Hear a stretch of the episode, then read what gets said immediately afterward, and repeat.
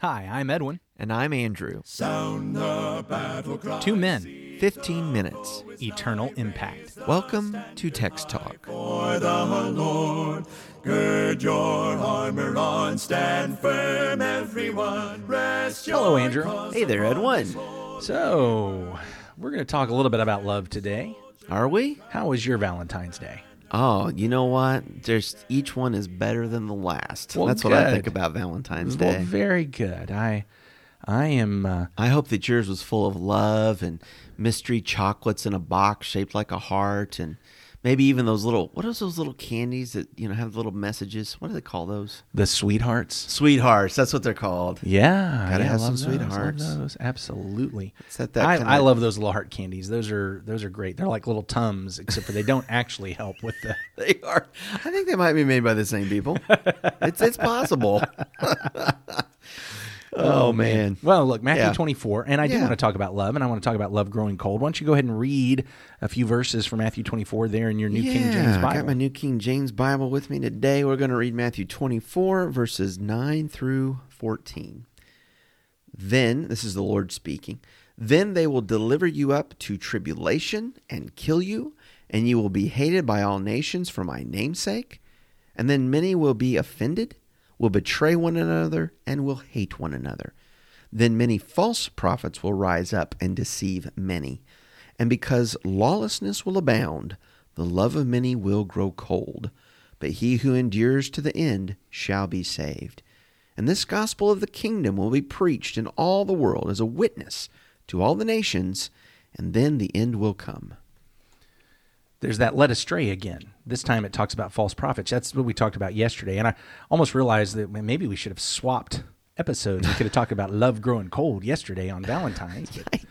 but uh, maybe Yeah. that, no, no, maybe it's good that we waited till today. We would probably should. Let Yeah, love be on fire Yeah. yesterday. Now more of the cold post of the- Valentine's. More of the tribulation and persecution post Valentine's Day. Yeah, yeah, yeah, yeah. So we find the word love in the middle of a paragraph and say, "Oh, this is our Valentine's episode," but it's all about people being killed and Even, tormented. even I was reading, I was like, man, I hope I get to love before love grows cold. This sounds tough. This is tough. This, This, is, is tough. tough. So the idea, of course, that uh, was there was going to be some pretty brutal things happening surrounding that destruction of Jerusalem. Yes. And uh, but the It- well, so there's the then- lead astray, and we talked about that yesterday. Don't let people lead you astray. Are you wanting to make a point before we get to love growing cold?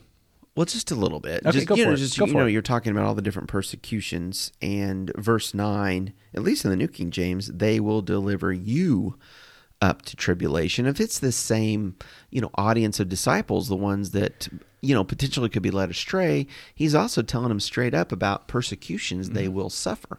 People will be betraying you because of your love for me, because of your commitment, faithfulness. It's really sad to me. Verse 10, I guess, uh, as many times as I've read this and studied this, verse 10 really hit me as it talked about many falling away and betraying. Uh, in, in the past, I've mostly just read this as the external persecution, people who aren't in the Lord, who've never named Jesus as Savior and King. Right. But this is actually talking about people deciding to abandon, to betray their king, to be King traitors. Jesus, and- you mean, yeah, right? traitors to King Jesus, and then hating Mm-hmm. the folks who are sticking true to the kingdom and betraying. And oh man, you know, even as you say that, that's right. And a mean, vindictive apostate is what we're reading about here. Somebody who knew and left, and now they're going to make it very, very difficult for the people who stuck with the Lord. It also makes me think about what happened to Jesus himself Mm-hmm. as the one apostle falls away and betrays him and hands him over. okay, yeah, It's, it's like Jesus is saying that, look, disciples, that same thing. I mean, they obviously didn't know that was going to happen yet, but Mm-hmm. once they, as, as they're going back, remembering what Jesus is teaching here after Judas, they're all realizing, oh, you know, Jesus is saying we're going to walk in his footsteps. We're going to experience the same kind of, of betrayal, and it's it's going to be painful. It's going to be hard. You know, a lot of times when I read passages that talk about persecution, all that, you know, desire to live godly will suffer persecution, we're told that in Timothy. Um, I think about it being a testing of faith. I think a lot of times I, I use that terminology even. But this this builds it uh, as a test against, uh, mm, not against, but a test of love. Test of love. Isn't that the warning here that love will grow cold because of these things? He says, because lawlessness will increase, the love of many will go grow cold.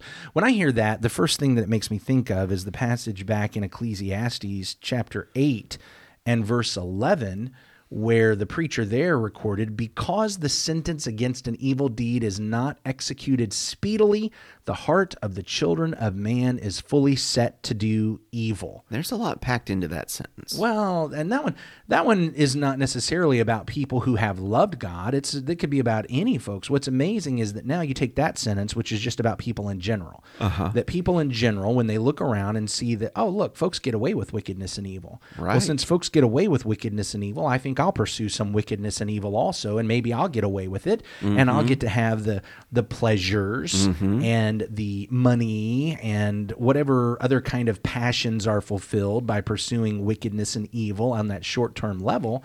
So I'm going to go ahead and pursue it because I see all these other folks getting to enjoy it. Uh, now we move to Jesus' statement and he tweaks it a little bit. It's not just a general statement, it's on the heels of these folks who have fallen away. And now they're betraying and hating. And then it says, the love of many will grow cold. In other words, here are some people who have loved. And I think we need to read that in the context of the two great commands Okay. loving God with all your heart, soul, and mind, and loving your neighbor as yourself, which we just read a couple of chapters ago. And so here are people that were pursuing that love, whose love for God and for neighbor had been on fire, whose love for the kingdom had been on fire. And now, because they're looking around and they're seeing that lawlessness is increasing, they are allowing that to diminish their own love. So as I'm reading Ecclesiastes 8 verse 11 and I appreciate you bringing it up, I see wisdom here about the way the world works and this warning, hey, for the king and authority or for the power of justice, when you delay, talks about uh, the sentence against the evil deed not executed speedily. Yeah, you know, the, the wheels of justice turn slow and they'll get there. They'll get there. But in that in that uh, tardiness, I guess, of judgment, people look around and say, "Well, you know, I'm getting away with it. People are getting away with it. Maybe we're foolish to not try to get away with something because look at how the criminals prosper in this physical state, in this earthly state, in a in a temporal realm." Okay, but he says, "Well, it's judgment's coming, but it's coming slow." And then I step back spiritually and I think about how long suffering God is. Hmm. I mean, man, if, if I'm looking around saying, when is the Department of Justice going to do something about such and such? They've had a four year investigation going into this, you know, whatever. What's going to happen? Uh, and but spiritually, you can see people doing vile, sinful, awful things, you know, maybe for a lifetime. And God, Generations. God generations. God hadn't stepped in. There's no, yeah, he hasn't brought this judgment yet. Yeah. And now, again, I appreciate you bringing up the distinction between dealing with the laws and rules of men and how human judges sometimes delay. But this is in Matthew 24. It's talking about God's judgment. Right, God's right. judgment is coming, but but for a time, lawlessness is increasing, Mm-hmm. and so folks, because the judgment hasn't happened yet, their hearts are growing cold. And I think about 2 Peter chapter 3 and verse 9 mm. where Peter brings this up, the Lord is not slow to fulfill his promise as some count slowness, but is patient towards you, not wishing that any should perish, but that all should reach repentance.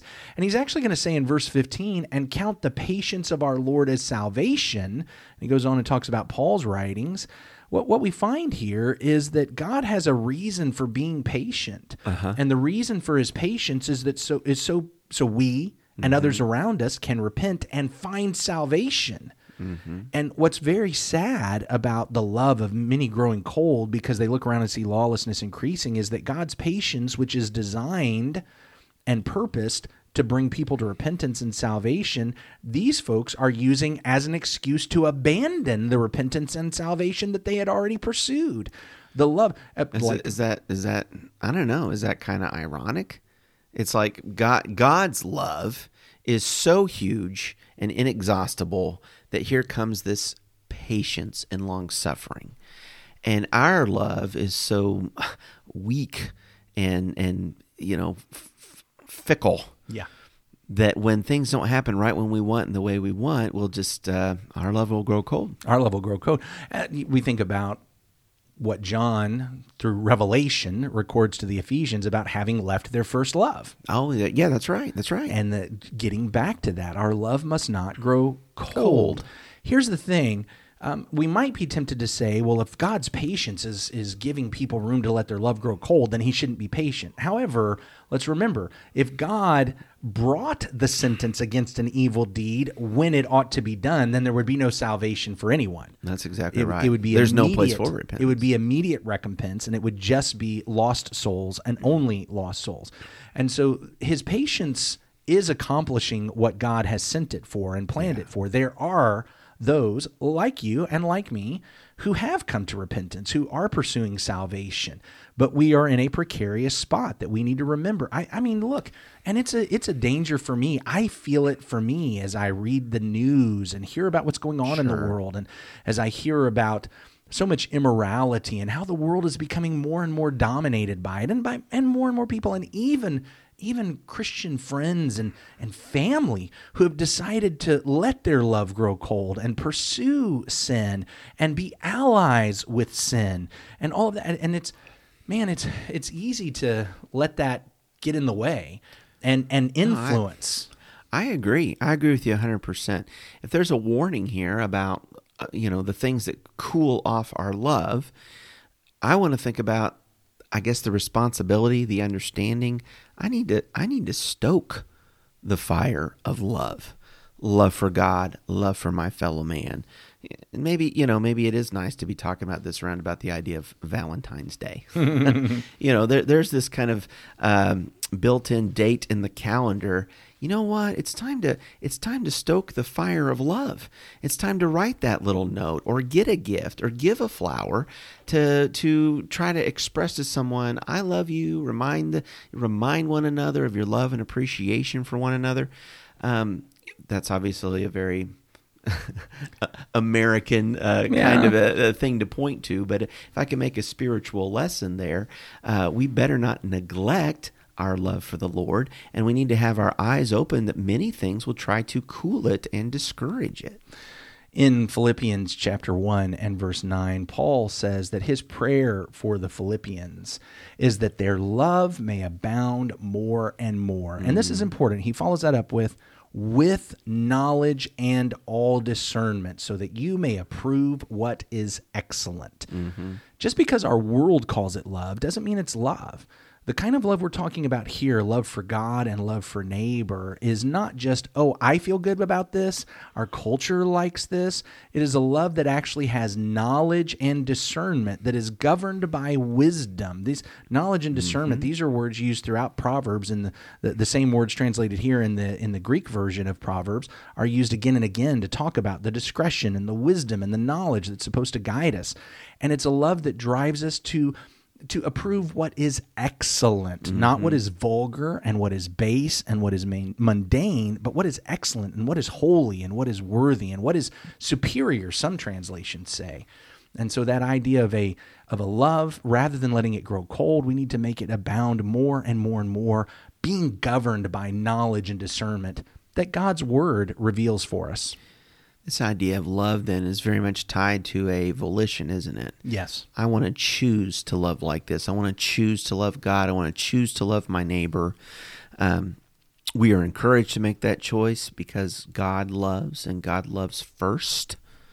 Um, but I, you know, I think there's a very real warning here in Matthew chapter 24 that we can forget to be making those choices, but perhaps are overwhelmed uh, by some of the the wicked or trials or whatever that we're facing in a moment.